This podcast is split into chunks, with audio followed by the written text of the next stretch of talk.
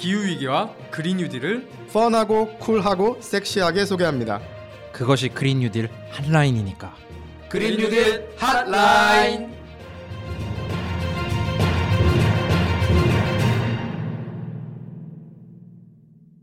안녕하세요. 기후변화에 대해 한국 정부를 비롯한 각국 정부에서 어떻게 대응하고 있는지 좀 더 깊게 알려드립니다. 그린 뉴딜 핫라인입니다. 네, 안녕하세요. 태풍 오마이스가 북상하고 있었는데 다행히 지나갔다고 해서 다행입니다. 많은 피해 없으셨길 바랍니다. 장다울입니다. 네, 안녕하세요. 어, 오마이스 이번에 지나가면서 다행히 인명피해가 없어서 진짜 저도 다행이라고 생각하고요. 다만 지금 현 시각 버전으로 울릉도를 지금 태풍이 지나갈 것 같은데 울릉도에도 계신 분들 무사히 지나갈 수 있도록 그렇게 됐으면 좋겠습니다. 안녕하세요. 저는 양현호 campaigner입니다. 네, 저는 진행 맡고 있는 차윤탁입니다. 사실 지금 녹음 시점으로 봤을 때는 그 오마이스가 지나가고 있는데 약간 이제 기후 변화가 무서운 게 이런 강력한 태풍이 자주 발생하는 거잖아요. 그래서 이 방송이 나갈 쯤에는 좀 약간 평온했으면 좋겠는데 지금 아, 전 세계 다발적으로 이제 기후 위기에 많이 몸살을 앓고 있습니다. 그죠? 네, 맞아요. 저희가 태풍은 뭐 우리나라 역사에서 계속 있어 왔던 거지만 무서운 게 이제 빈도와 강도가 이제 증가를 하고 있는 거잖아요. 그래서 매년 이제 피부로 체감을 하고 있는데 이번에도 큰 피해 없이 넘어갔으면 하고 더 근본적으로는 기후 변화를 좀 막는데 속도가 좀 더 빨라졌으면 좋겠습니다. 저희가 조금 이런 자연재해에 좀 익숙해지는 것 같아요. 태풍도 그렇고 얼마 전 폭염도 그렇고 그죠? 이런 자연재해에 익숙해지는 모습이 어떻게 보면 좀 무서운 것 같기도 하고 또 폭염이 지나간 이후에 많은 분들이 걱정하실 게 있을 거예요. 바로 전기세. 네, 오늘 좀 전기세 청구서에 대해서 얘기를 한번 해보도록 하겠습니다. 그러면 전하는 말씀 듣고 좀 본격적으로 시작해 볼 수 있도록 하겠습니다. 지금은 기후 비상사태입니다. 기후 위기에 대응하기 위해서 재생에너지 중심의 경제 시스템으로 시급히 전환해야 합니다. 재생에너지는 탄소 중립을 위한 중요한 해결책입니다. 우리나라의 재생에너지 전환을 위해서는 여러분들의 관심이 필요합니다. 지금 바로 인터넷 검색창에 그린피스 기후를 검색하시면 쉽게 캠페인에 대해서 알아보실 수 있습니다. 네, 폭염이 이제 좀 잦아진 것 같아요. 얼마 전까지만 해도 이제 밤에 아, 너무 덥더라고요, 진짜로. 폭염 때문에 열대야로 상당히 고생들을 하셨었는데 이제는 이제 아침 저녁으로 꽤 쌀쌀한 것 같더라고요. 가을에 이미 접어든 것 같은데 입추라고 하죠. 가을로 들어가는 시점이라고 하는데 그게 언제였죠 이번에? 이게 8월 7일로 제가 기억을 하고요. 한 3주 정도 지난 것 같아요. 근데 이게 계절 변화를 의미하는 이 절기도 이제 과거랑은 좀 달라지지 않았나 그런 생각이 들거든요. 우리가 기후를 날씨와 구분해서 보통 설명을 하면은 기후는 그 장기간에 걸친 날씨의 평균값 이렇게 이야기를 하잖아요. 근데 이제 기후 변화가 심해져서 예전에 이런 날씨를 경험으로 만들어졌던 24절기라고 하나요? 이게 이제 맞지 않지 않나요? 그런 것 같아요. 24절기가 사실 주나라 때 만들어졌다고 하는데 그러면 뭐 수백 년 전. 수백 년이 아니지 않나요? 거의 기원전이죠. 기원전. 뭐 기원전 천년 막 이런 나라죠, 맞아. 예. 예, 그때 만들어진 건데 그 당시에 장기간의 날씨의 평균을 낸 기후로에 따라서 만들어진 거잖아요. 예. 그러면 지금은 뭐 천년이 넘게 지났으니까 현재 기후는 엄청 차이가 나니까 이제는 24절기가 안 맞는다고 보는 게 맞을 것 같아요. 과학적으로 봐도 올해 4월에 기상청에서 기후변화가 바꾼 우리나라의 사계절과 24절기라는 자료를 냈더라고요. 제가 찾아보니까. 오. 그래서 기후변화로 인해서 지난 100년 전과 비교했을 때 우리나라 여름이 20일 길어졌고요. 겨울은 22일 짧아졌어요. 그리고 봄과 여름의 시작일이 각각 17일과 11일씩 빨라졌고 가을과 겨울의 시작일은 9일과 5일 늦춰졌다고 발표를 했거든요. 그래서 결론적으로 보면은 365일 중에 최근 30년, 그러니까 한 1990년대부터 2020년까지 최근 30년을 보면 이번 세기 초의 30년, 1900년도 이때쯤의 30년과 비교해 봤을 때 어, 사계절 중에서 여름이 가장 길게 되니까 이제 여름이 365일 중에서 118일로 가장 길고요. 음. 그 다음이 봄이 한 91일 정도? 겨울이 한 87일 정도? 그 다음에 가을이 69일로 사계절 중에 가장 짧았다고 해요. 우리가 이제 어렸을 때는 뭐 우리나라는 사계절이 발달돼 있으니까 약간 3개월씩 이렇게 되는 것 같잖아요. 그쵸. 딱 4분의 1일 줄 알았는데. 누구나 다 아는 상식이었죠. 근데 이제는 여름이 120일 정도 되니까 여름이 이제 4개월인 거예요. 그 봄은 3개월, 겨울은 3개월 좀 안 되고 가을은 거의 뭐 2개월 하고 10일 정도 많은 거죠. 진짜 봄하고 가을이 짧아지고 있다는 게 진짜 맞는 말이네요. 그러니까요. 이게 기후 변화가 진짜 진행되고 있는 거죠. 와, 그러니까 이게 확실히 바뀐 거예요. 농사에 영향을 미칠 것이고. 그쵸. 그러니까 24절기 우리가 알고 있는 게 이제 안 맞는 것처럼 예를 들면은 뭐 사과는 대구, 무슨 뭐 복숭아는 어디 이런 것도 이제 우리나라에서 잘 안 맞을 수 있는 거죠. 다른 지역에 오히려 더 재배하는데 좋은 조건이 될 수도 있고요. 야외에서 근무하시는 분들 있잖아요. 와, 여름이 120일이면 와, 이거 좀 안 좋죠. 네, 맞아요. 이게 또 산업에 미치는 영향도 클 것 같아요. 제가 그 전에 건설 회사를 다녔잖아요. 그래서 아. 제가 필리핀에서 근무를 한 4년 정도 했었는데 일정 온도 이상이 되면 일을 못 하도록 되어 있어요. 어, 우리나라도 그런 법이 적용이 되어 있거든요. 그래서 이렇게 여름이 길어지고 폭염이 길어지면 건설사 입장에서는 더 많은 인건비가 나가게 될 수밖에 없는 부분이고 그렇겠네요. 이런 것처럼 이제 산업 전반에 있어서 폭염으로 인한 피해는 훨씬 경제적으로 이제 손해가 막 심해지는 거죠. 또 얼마 전에 기후 변화를 연구하는 그 유엔의 과학자 모임이죠. 뭐 정부 간 협의체 IPCC라고 저희 방송을 계속 들으시는 분들은 익숙하실 거예요. 노벨상도 받았나 그렇습니다. 그렇죠. 그 6차 보고서를 발표를 했는데 지구 평균 기온이 산업혁명 이전이랑 대비해서 1.09도 올랐다고. 근데 지금 기상청이 낸 자료 보면 서울은 1.6도, 그러니까 더 오른 거네요, 그죠? 우리나라는 중위도에 위치해 있으니까 더 올랐죠. 그리고 극지방 같은 경우에는 더 올랐을 거고. 그러니까 보통 완전 두 배까지는 아닌데 보통 지구 평균 온도 오르는 거에 두 배 조금 안 되게 중위도 지방은 오른다고 보시면 돼요. 음. 또 게다가 지금 날씨도 더운데 지금 코로나도 4단계잖아요. 저도 깜짝 놀란 게 확진자 수가 2,000명 이상씩 나오고 있는데 저 누적 확진자 수도 어마어마하게 많더라고요. 20만 명? 그러니까 우리 이제 재택근무도 많이 하잖아요. 그렇죠. 아, 요번 재택근무 때 에어컨 종일 틀었거든요. 전기세가 다음 달에 얼마나 나올까? 어떡합니까, 이거 전기세? 네, 요즘 그렇지 않아도 언론에서 이제 아, 8월달 전기요금 폭탄이다. 어떡하냐. 뭐 이런 기사들이 많이 좀 보이는 것 같아요.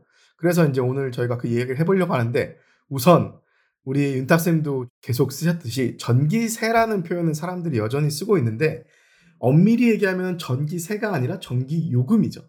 세금은 국가나 지방자치단체가 강제로 어떤 목적을 위해서 거두어들이는 돈이고 요금은 어떤 재화나 서비스를 이용한 만큼의 대가를 지불하는 거니까 전기요금은 전력을 쓴 만큼의 그 요금을 내는 거니 요금이 맞죠. 근데 우리는 전기세라는 이야기를 사람들이 좀 많이 하는 것 같아요. 아무래도 어, 딘가 이걸 돈을 낸다라고 생각을 하니까 그런 경향이 조금 있는 것 같고 그리고 또 전기 요금은 지금 우리나라 공기업 한 점만 받으니까 세금 같은 느낌이 있는 거죠. 그쵸 그쵸 그리고 또 비슷한 게 또 수도와 전화도 그렇잖아요 이게 수도세 전화세 이렇게 이야기를 하는 분들도 있는데 그게 아니라 수도 요금 수도료 뭐 전화 요금 이렇게 하는 게 명확한 표현인 것 같아요 근데 핸드폰세 안 그러잖아요. 핸드폰 요금이라고 우리가 그러지.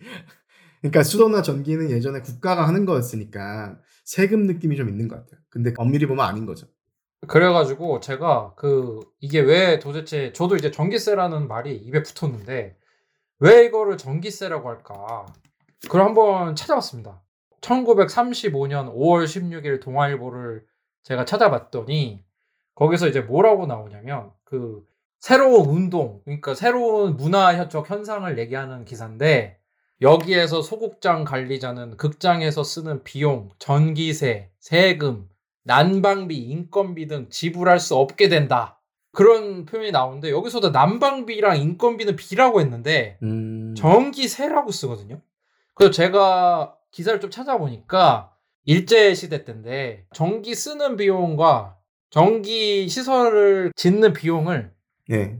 같이 받아서 그래갖고 약간 그때부터 나눠서 쓰지 않았을까. 원래 지금 우리 전기 요금에도 전력망 개설하는 비용들이 포함되어 있긴 해요. 그래서 오늘 저희가 누구나 다 매달 내고 있고 관심을 좀 가지고 있는 전기 요금에 대해서 오늘 이야기를 해보려고 하는데 일단 윤탁쌤, 연호쌤 한 달에 전기 요금 얼마 내시는지 알고 계신가요?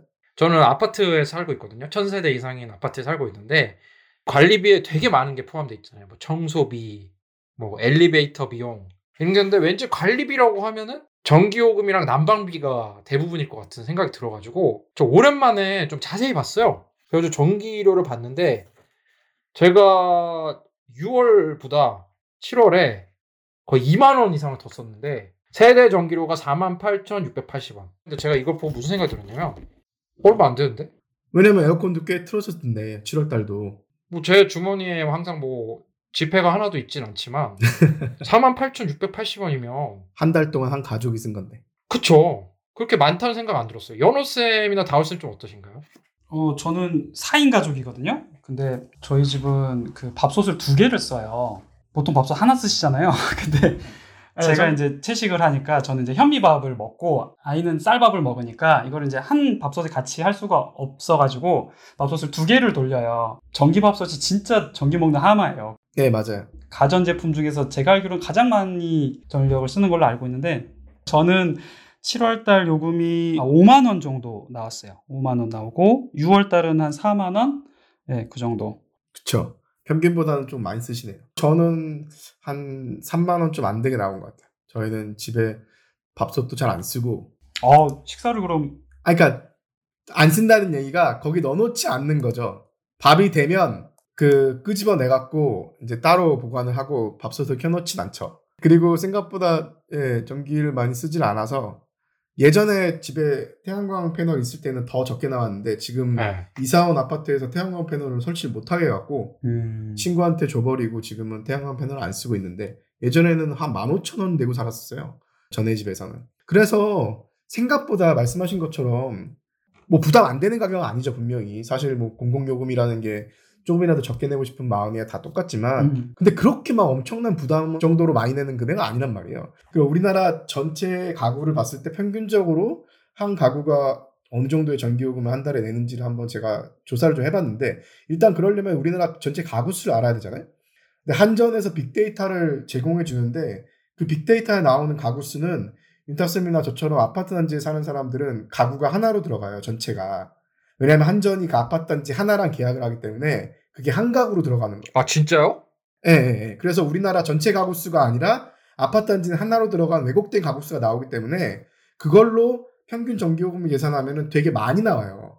다 우야더 월드 아니고 다 모르는 가족인데 그러니까 한전 데이터를 보면은 우리나라 가구가 한 1,500 정도로 나와요. 음. 근데 제가 그래서 우리나라 가구를 어떻게 찾았냐면 우리나라가 인구 주택 총조사라는 거 몇 년마다 한 번씩 하잖아요. 네. 거기를 보면은 우리나라 가구가 2020년 조사 결과로 보면은 2,100만 가구 정도, 정확히는 2,093만 가구인데 2,100만 가구 정도가 우리나라에 있는 거죠. 오, 그러면은 제가 지금 좀 계산이 안 되는데 가구당 한 2.34명 정도 되는 걸로 나왔어요. 지난번에 주택 총조사 결과. 근데 제가 이번에 이 주택 총조사 결과 보면서 좀 놀랐던 게 우리나라 보통 가구하면 막 4인 가구 보통 기준으로 많이 하잖아요. 그쵸 근데 이번에 가구당 2.34명으로 감소 추세로 나왔는데 1인 가구가 전체에서 32%로 제일 많더라고요. 이제 결혼 안 하는 사람들도 있고 그리고 결혼하더라도 아이 안 갖는 부부들도 많이 늘어나고 그 서울 와서 일하는 사람도 있고 막 네네네. 그래서 이제 1인 가구가 많이 늘어나서 1, 2인 가구 합치면 60%더라고요. 어... 우리가 보통 4인 가구로 했을 때 4인 가구는 전체의 16%밖에 안 돼요. 4인 가구가 16%는 좀 처음 하는 얘기네요 그죠? 네, 아무튼 오늘의 주제로 다시 돌아오면 그렇게 했을 때 그러면은 2.33억으로 구성된 우리나라 2,100만 가구 가 평균적으로 한 달에 내는 전기요금은 얼마일까요? 퀴즈입니다. 월 평균 네, 월 평균. 1년 봤을 때 많이 낸 달도 있고 적게 낸 달도 있겠지만 1년 봤을 때 한 달에 얼마 정도 내고 있을까? 저는 제가 그렇게 전기를 많이 쓰는 진 않는다고 생각하거든요 그래서 제 기준으로 봤을 때 3만 8천 원 갑니다 38,000원. 자, 연호쌤. 저는 42,050원. 42,050원. 정답은 3만 원이에요. 아 생각보다 많지 않죠. 근데 한 달에 전력을 쓰고 우리나라처럼 선진국에 가입해 있는 얼마 전에 또 선진국 됐다고 유엔에서 선진국이라고 했다고 또 이런저런 뉴스가 나왔지만 사실 한국 선진국에 들어온 지 꽤 됐죠. 산업 선진국에 들어온 건데 어쨌든 평균적으로 보면은 월 평균 3만 원을 내고 있는 거예요. 그래서 이게 이제 한전 빅데이터 센터에서 이제 누구나 다 체크할 수가 있어요. 그래서 한국전력공사 홈페이지에서 정보를 제공하거든요. 물론 아까 제가 말씀드린 대로 가구 수를 거기 있는 대로 쓰면 안 되고 왜냐면 아파트 단지 하나가 한 개로 계산되니까 2,100만 가구로 나눴을 때 2019년 기준으로 3만 원 정도 나온다는 게 제가 계산한 거거든요. 아까 말씀하신 게 2.34명당 3만 원 그쵸? 이게 그럼 어느 정도로 가계 지출에 부담을 주는지를 한번 계산을 해보면 2018년 가구당 월 지출 자료를 보니까 가계의 월 평균 지출 중에 통신비, 그러니까 인터넷, TV, 핸드폰이겠죠? 뭐 전화 쓰는 곳들은 전화까지 있을 거고 인터넷 전화 있으면 인터넷 전화까지 포함해서 통신비로 가구당 13만 4천 원 쓴다고 나왔거든요. 그러니까 전기요금은 3만 원이면 4분의 1도 안 되는 거예요. 통신비에. 저희 가족은 통신비 20만 원 넘게 되거든요. 전기료에 비하면 어마어마하게 비싼 거죠, 진짜로. 통신은 정말 중요하지만 어떻게 보면 전기가 훨씬 더 우리 생활에 있어서 더 필요한 부분이잖아요. 그쵸. 그런데도 음. 그런 통신비의 4분의 1이라고 하셨죠? 그 정도밖에 네, 네. 안 든다고 하는 건 정말 생각보다는 낮은 금액인 것 같아요. 거기에 대한 간단한 답은 통신은 민간 시장이잖아요. 그리고 전력은 정부 공기업이니까 전통적으로 우리나라에서 전기요금을 억제시켜 왔던 거는 분명한 팩트거든요.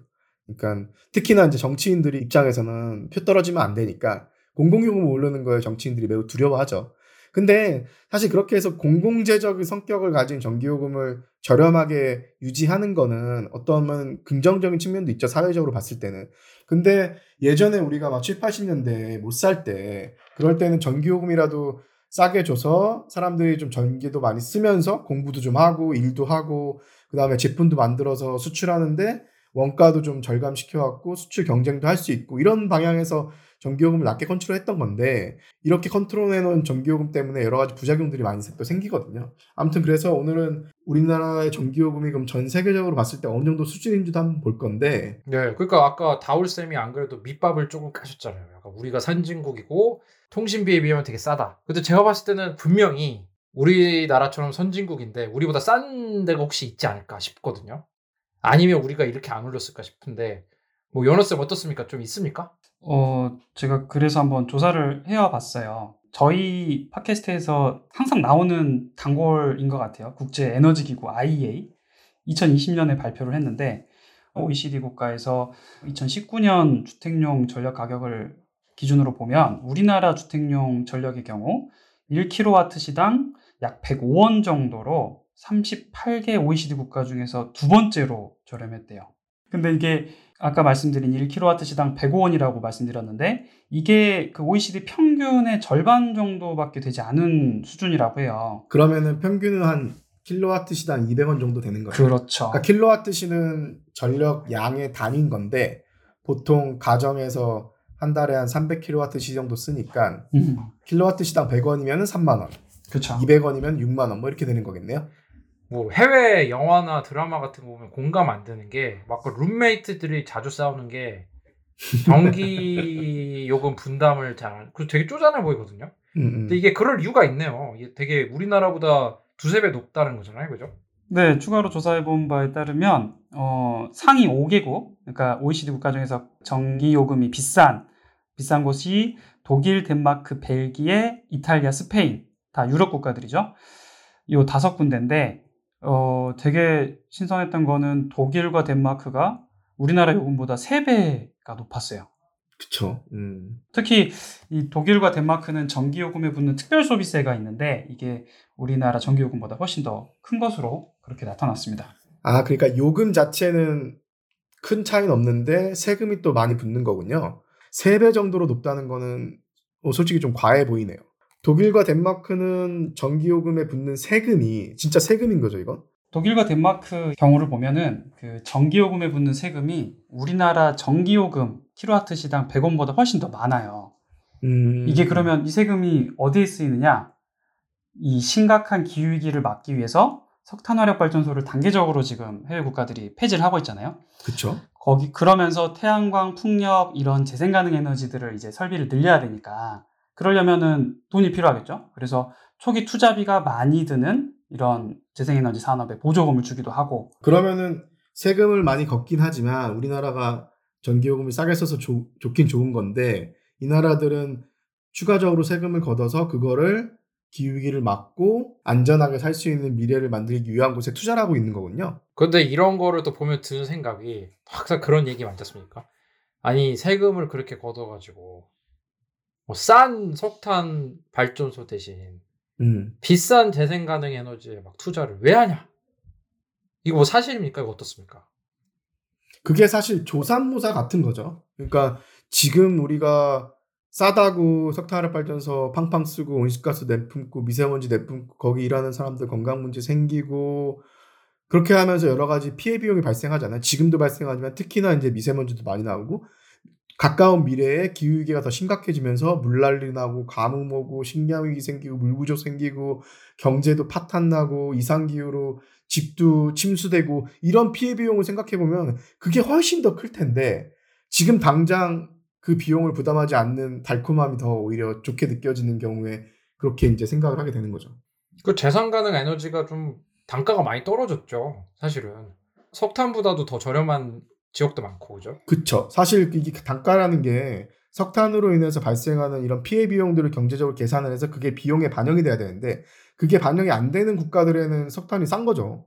근데 온실가스 배출 비용이라든가 대기오염 물질 배출 비용, 그로 인한 사회적인 피해 비용 이런 것들을 단가에 반영시켜 놓고 세금을 세게 물리면 요금이 올라가는 거죠. 근데 우리나라는 그렇게 해오지가 않았으니까 석탄이 상대적으로 싸게 느껴지는 거고요. 그래도 이게 저희가 그린 뉴딜 할 라인에서 이런 내용을 다루는 이유는 전기 요금이 정치권에서 동결하자고 하면 동결되는 그런 게 있었잖아요.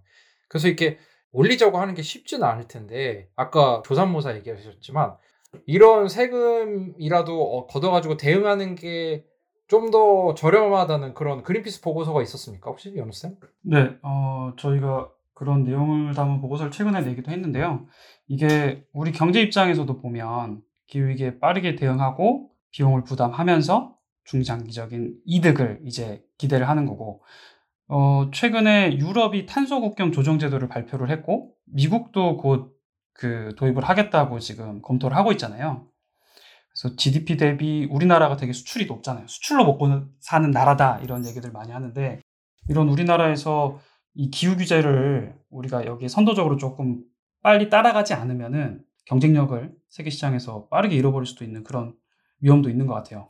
아, 그러니까 이상기후가 악화되는 것도 문제지만 지금 한 달에 5천 원, 만 원 아끼자고 너무 싼 전기요금에 길들여져서 석탄 발전 많이 하고 이렇게 하다 보면 결국에는 탄소 국경세 때려 맞아갖고 우리나라 경제 경쟁력이 악화되고 일자리 줄어들고 경제 침체되고 훨씬 더 많은 피해를 받을 수 있다는 얘기군요. 그렇죠. 그러니까 이미 그런 이런 기후 변화에 대비한 지역의 물건값이 훨씬 더 저희보다 싸지면 그러면 우리가 손해를 볼 수밖에 없는 그런 상황이니까 어느 정도 피해가 옵니까? GDP로 봤을 때?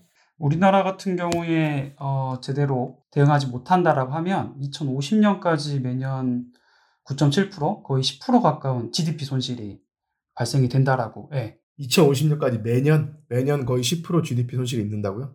어, 디서 계산한 거예요? 이게 스위스 연구소에서 나온 결과라고 합니다.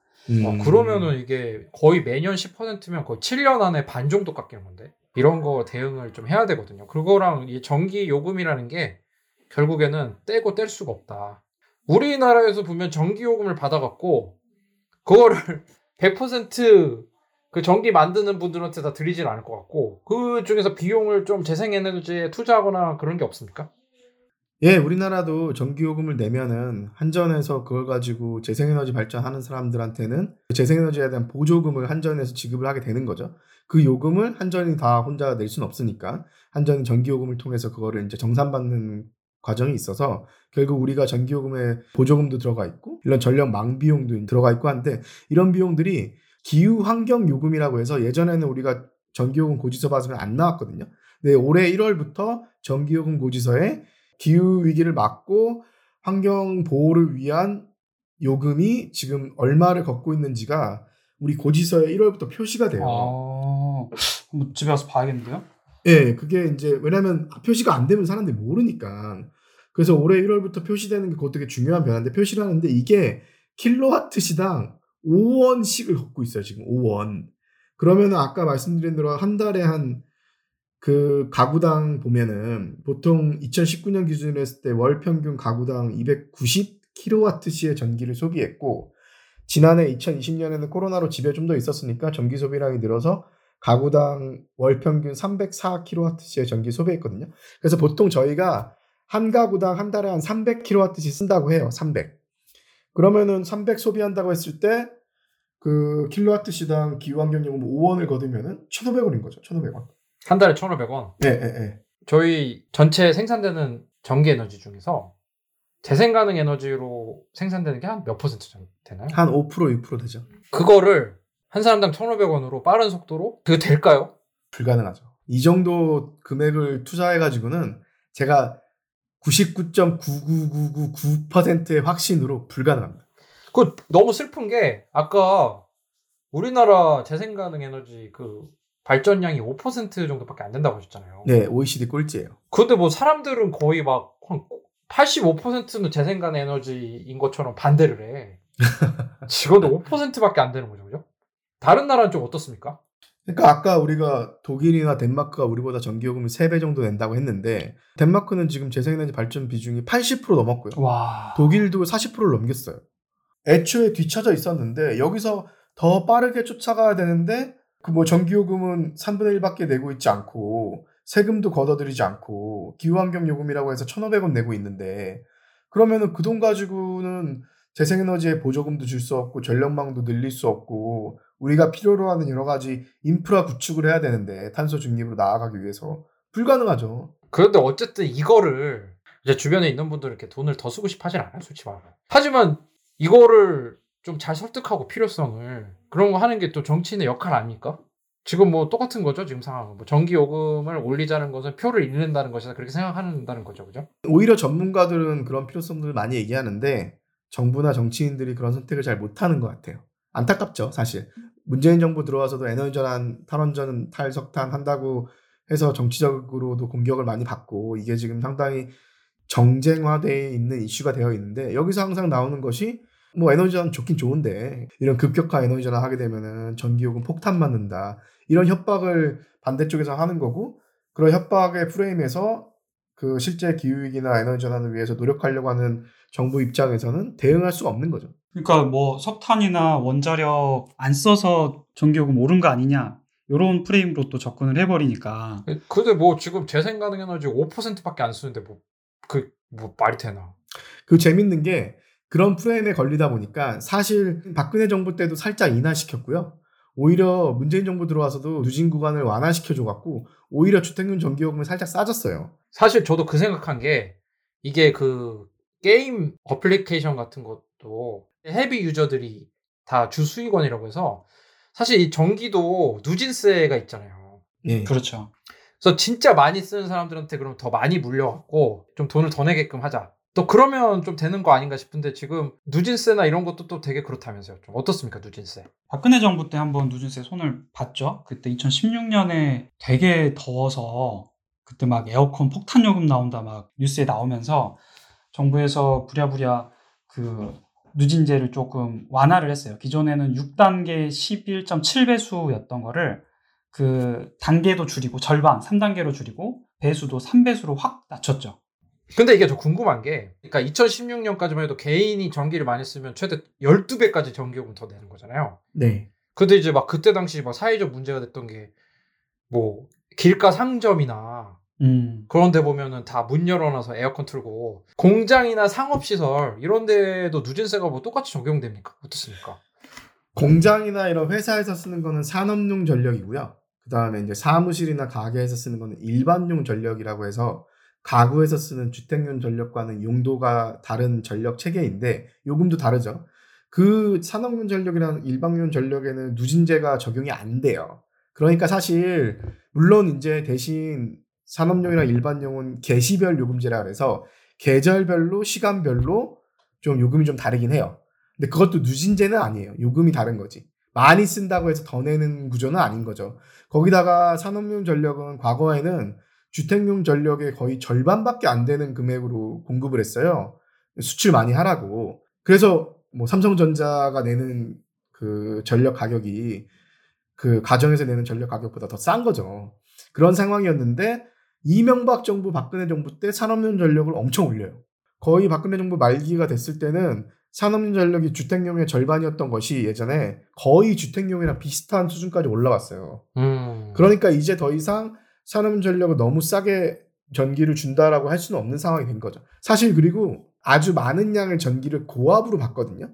그러니까 적은 전기를 저압으로 받는 주택에 비해서 한전 입장에서는 인프라가 적게 들기 때문에 약간은 싸게 주는 게 맞아요. 근데 지금은 산업용이 거의 주택용만큼 내고 있는 거죠. 저 궁금한 게 그 전체 전기 사용량을 보면은 개인이 이렇게 주택이나 이런 데 쓰는 전기량이 많습니까? 아니면 산업시설에서 쓰는 게 많습니까? 전체 우리나라 전력 소비의 주택용 전력이 차지하는 건 15%밖에 안 돼요. 음. 그리고 절반 이상인 55%를 산업용. 그 다음에 이런 건물이나 가게에서 쓰는 일반용 전력이 22%. 거기다가 이게 얼마나 산업용 전력이 많이 쓰냐면 우리나라 산업용 전력을 쓰는 회사가 한 40만 개 정도 될 텐데 그 중에 전기를 제일 많이 쓰는 10개 전력 다소비 기업들이 있거든요. 뭐 삼성전자, 포스코, 현대제철, 삼성 디스플레이 이런 기업들인데 이런 10개 기업이 우리나라 2,100만 가구가 쓰는 만큼의 전력을 써요. 10개 기업이. 그러니까 엄청나게 산업용이 많이 쓰는 거죠.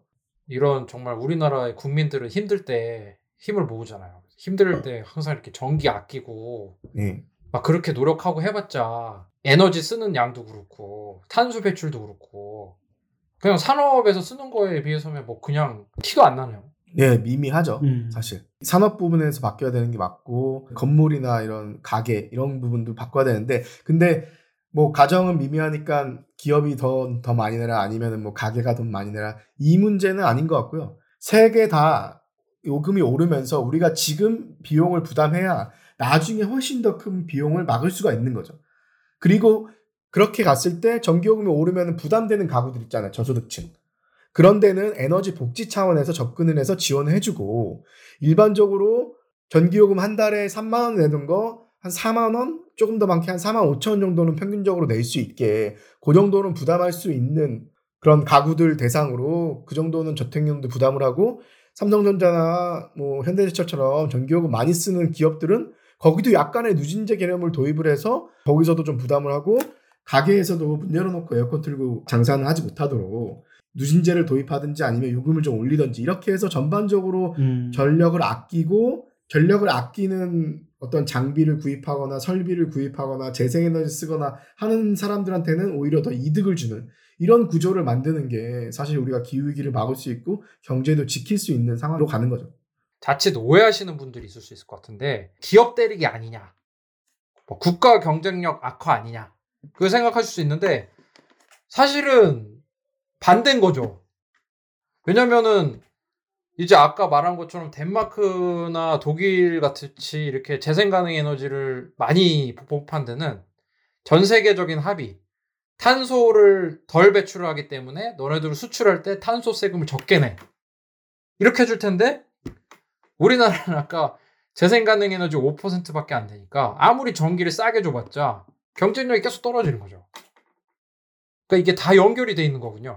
그 전기요금 조금 올리면은 기업이 뭐 망할 것처럼 말씀하시는 분들도 있는데 한전 데이터를 보면은 우리나라 제조업의 원가 그러니까 어떤 물건이나 뭐 기계나 자동차나 제조업에서 뭔가 물건을 생산할 때 전기요금이 차지하는 비중이 1.25%예요. 그러면 전기요금을 10%로 올려도 그 실제 원가는 0.0125% 오른다는 얘기죠. 그렇게 부담 가는 부분은 아니라고 볼 수 있죠. 그 또 산업용 전력 말씀드리면 산업용도 저렴한 편이에요. 다른 나라 OECD 국가들 비교했을 때. 이탈리아나 영국 같은 경우는 우리의 두 배 정도 수준이거든요. 그래서 결코 우리가 뭐 많이 아까 다우쌤도 말씀하셨지만 산업용 전력 요금이 단가가 많이 올라와서 2019년에 더 가정용보다 비싸지긴 했지만 그럼에도 불구하고 전 세계 평균에서 봤을 때는 여전히 저렴하기 때문에 그런 부분 네 말씀 다시 한번 드립니다. 그리고 그게 오히려 경제를 살리는 길이라는 거죠. 아니 그 우리 이- 이렇게 싸게 전기를 공급해도 전기 회사 괜찮나요? 뭐 어떻습니까? 어, 한전 같은 경우에는 좀 적자를 좀 보고 있죠. 사실 한전의 그 적자 흑자는 이런 전기요금보다는 국제 유가에 따라서 결정이 되거든요.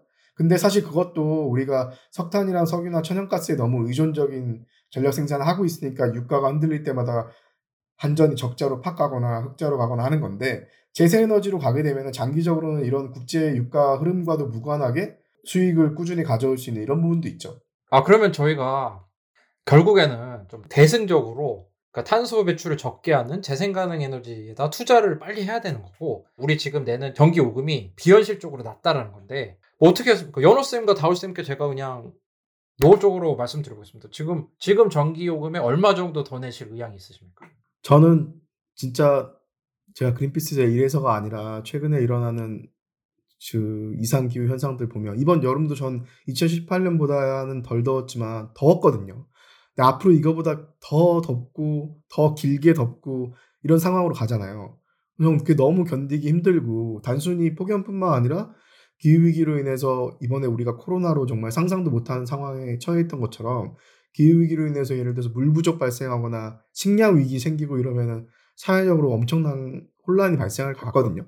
그리고 이러한 미래를 자식에게 물려주는 것도 죄스럽고 전 진짜 농담 아니고 저는 지금 한 3만 원 정도 내고 있는 거 저는 사실 한 7, 8만 원까지도 낼 용의가 있어요. 진짜 기후 위기를 막을 수 있다고 하면. 앞에 길게 얘기하셔서 한 저한 30만 원 얘기하셨어요. 연어 쌤은 어떠세요? 어, 네. 저도 다울쌤하고 비슷한 생각인 게 이게 한전의 적자가 어, 아까 이제 뭐 기후위기도 말씀하셨지만 당연히 이걸 막기 위해서 더 낼 의향도 있고 또 한전의 적자가 계속될수록 이 피해는 결국 우리의 노후 또는 미래 세대들이 결국 부담을 해야 될 부분인 거잖아요. 그래서 이자는 계속해서 늘어날 거고 적자가 계속 커져가는 상황을 하루빨리 정상화시키는 차원에서 저도 지금 내는 거에 두세 배 정도는 더 내는 것이 합리적인 거 아닌가라는 저도 생각을 하고 있습니다. 그러니까 저도 사실 한 10만 원까지는 내도 괜찮은데 좀 약간 제가 10만 원 내면은 그 전기 요금에 좀 일부분은 재생 가능에너지에 좀 들어가고 좀 1,500원 이렇게 하지 말고 그다음에 좀 취약계층은 전기세 좀 덜 낼 수 있도록 해주고 전화비 좀 깎아주면 통신비 좀 깎아주면 그게 뭐 그렇게 비현실적이진 않을 거라고 생각이 듭니다. 제가 막 돈이 많고 그래서가 아니라 그래서 한번 오늘은 폭염에서 에어컨으로 갔다가 전기 요금에 결국에는 기후 변화까지 얘기를 해봤는데요. 어, 광고 듣고 마무리할 수 있도록 하겠습니다. 환경을 위한 용기 있는 행동을 실천한 12명의 평범한 시민. 그 용기로 그린피스는 시작됐습니다. 그린피스는 정부와 기업의 후원을 받지 않습니다. 바로 여러분과 같은 개인의 후원과 참여로만 푸른 지구와 미래를 지켜왔습니다. 그린피스가 독립적인 행동을 지속하기 위해서는 당신의 후원이 꼭 필요합니다. 그린피스의 독립성을 지켜주세요. 네, 오늘 녹음 좀 어떠셨나요, 두 분? 저는 사실 전기요금이 참 안타까워요. 이거 우선적으로 좀 바뀌어야 되는 부분인데 아까 저한테 얼마 더 낼 수 있냐고 해서 제가 한 7, 8만 원도 얘기했지만 근데 사실 지금 3만 원 내다가 제가 한 달에 3만 원 내는데 만 원을 더 낸다고 했을 때 우리나라 가구가 평균 만 원을 더 낸다고 했을 때 가구당 2,100만 가구니까 한 달에 2,100억 정도가 되고 1년이면 이것만 해도 2조 원 정도의 돈이 생기는 거죠. 국가 수입이. 근데 그게 가구는 15%밖에 차지하지 않잖아요. 산업용은 가구보다 한 3배 정도 더 한다고 하면 한 6조? 그 다음에 일반용에는 가구에 한 2배 정도 한다면 거기는 한 4조. 그럼 이것만 해도 한 12조의 수입이 생기는 거죠. 그걸 가지고 우리가 할 수 있는 게 얼마나 많겠어요. 빨리 재생에너지 늘리고 에너지 전환하기 위해서. 그 12조를 투자하면은 나중에 100조, 1000조의 피해로 다가올 것을 전 막을 수 있다는 거죠. 만 원만 더 내도 우리가 해볼 수 있는 게 엄청나게 늘어나는 거예요. 근데 그걸 지금 못하고 있는 거죠. 그래서 그런 부분이 되게 안타까워서 오늘 전기요금 얘기를 해볼 수 있어서 좋았고, 앞으로 이렇게 막 전기요금 올리면 나라 망할 것처럼 말하는 사람들의 의도를 좀 잘 파악하셔야 될 것 같아요. 실제 공짜 점심은 없습니다. 여러 우리가 세상을 살아보면 알지만 비용 투입 없이 바꿀 수 있는 거 없고요. 예산 투입 없이 국가에서 바꿀 수 있는 거 없어요. 그리고 지금 비용 부담하지 않으면 결국에는 훨씬 더 큰 비용으로 나중에 돌아오는 거죠. 그래서 우리가 현명하게 생각한다면 지금 조금 힘들더라도 조금 더 부담해서 그 조금 더라는 게 얼마 안 된다는 거 오늘 한번 봤잖아요. 그래서 정말 이 두려운 기후위기를 막을 수 있는 쪽으로 현명하게 우리 사회가 나아갔으면 하는 바람입니다. 네, 연호 쌤은 좀 어떠셨어요? 저희가 내년 3월에 대선 있잖아요. 대통령 선거. 네, 네, 네. 저는 지금 최근에 대통령 후보들이 뭐 기후위기 문제에 대해서 이야기를 하시는 분도 있고 전혀 하지 않으신 분들도 있는데 어, 너무 대승적인 문제도 이야기를 해야 되지만 이런 전기요금을 정상화하는 거에 대해서 좀 용기 있게 뭔가 나서서 이야기하는 정치인이 나왔으면 좋겠다. 그런 정치인을 이번 대통령 선거 기간 동안에 볼 수 있으면 좋겠다라는 그런 어, 기대를 해봅니다. 네. 저도 정부에서 충분히 공감대를 형성하고 국민분들과 그 다음에 이 재원을 어떻게 써서 어떻게 위기를 벗어나겠다라고 설명을 하면 충분히 가능한 문제라고 생각을 해요. 물론 쉽진 않지만 음. 그래서 이게 정치인들이 이걸 너무 쟁점화해서 아 저기는 올린다고 했지만 저희는 안 올릴게요. 막 이런 식으로 언제까지 할 수 있겠냐. 참 그런 생각이 듭니다. 그래서 약간 이 방송을 들으시는 저희 청취자분들께서는 이런 의미에서 그 전기 요금을 올리자고 하는 그런 의견도 있고 다 그것이 나중에 더 큰 피해를 막기 위한 것이라는 거를 좀 이해를 해줬으면 좋겠다. 아까 덴마크 물론 우리나라랑 산업구조 다르긴 하지만 거기 80% 했는데 우리나라 5%는 좀 그런 것 같아요. 좀 더 많이 씁시다. 네, 오늘 바쁘신 와중에도 방송 함께 준비해 주신 다울쌤, 연우쌤 감사합니다. 저희가 다음에도 좀 더 유익한 방송으로 그린유디의 핫라인 찾아뵐 수 있도록 하겠습니다. 감사합니다. 감사합니다. 네, 감사합니다.